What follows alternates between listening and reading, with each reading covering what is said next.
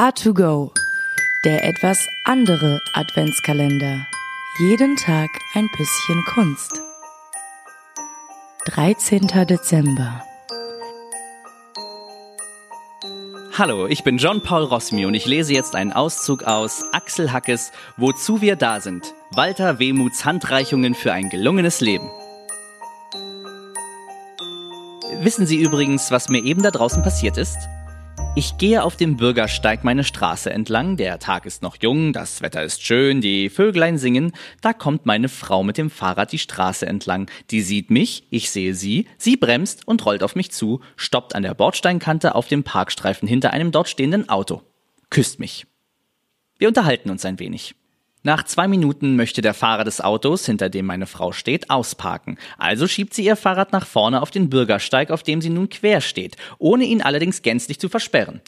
Und wir unterhalten uns weiter.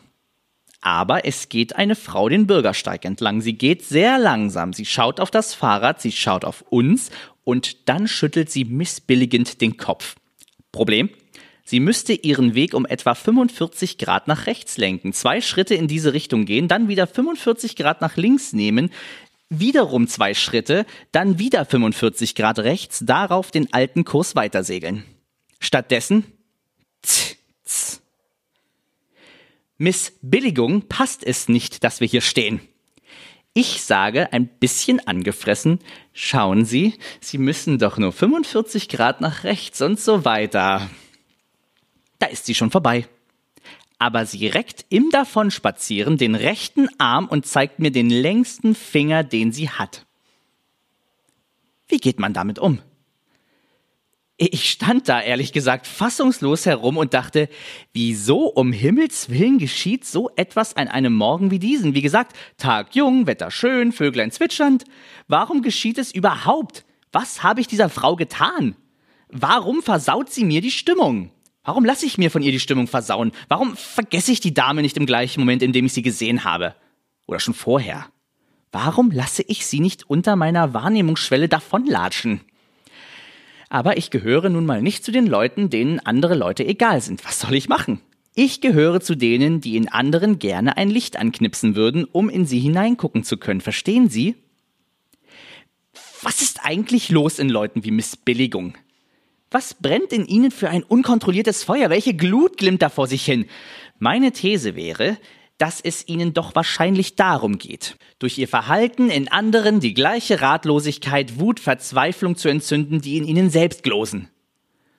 Und insofern sind diese Menschen natürlich ständig auf der Suche nach Situationen, in denen sie irgendwie benachteiligt oder übersehen oder beiseite geschoben werden, um darauf entsprechend zu reagieren.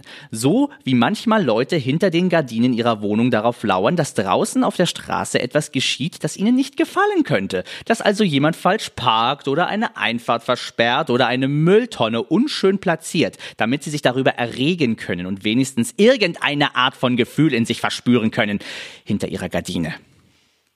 Und deswegen denke ich manchmal, es wäre am besten, man würde einem Menschen wie Miss Billigung folgen und freundlich fragen, na, sagen Sie mal, was ist denn mit Ihnen los? Und wollen Sie mir nicht mal erzählen, was Ihnen widerfahren ist, dass Sie mir Ihren Finger entgegenrecken? Macht man natürlich nicht. Aber der Menschheit ginge es besser, wenn man es gelegentlich mal täte. Meine Meinung.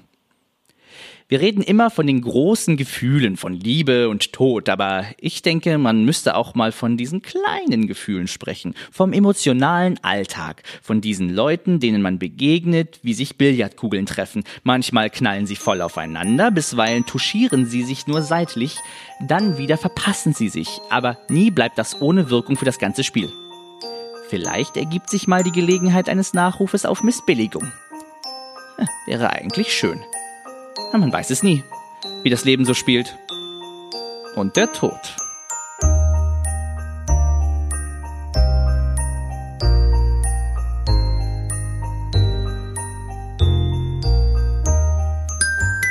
A2Go, dein Adventskalender.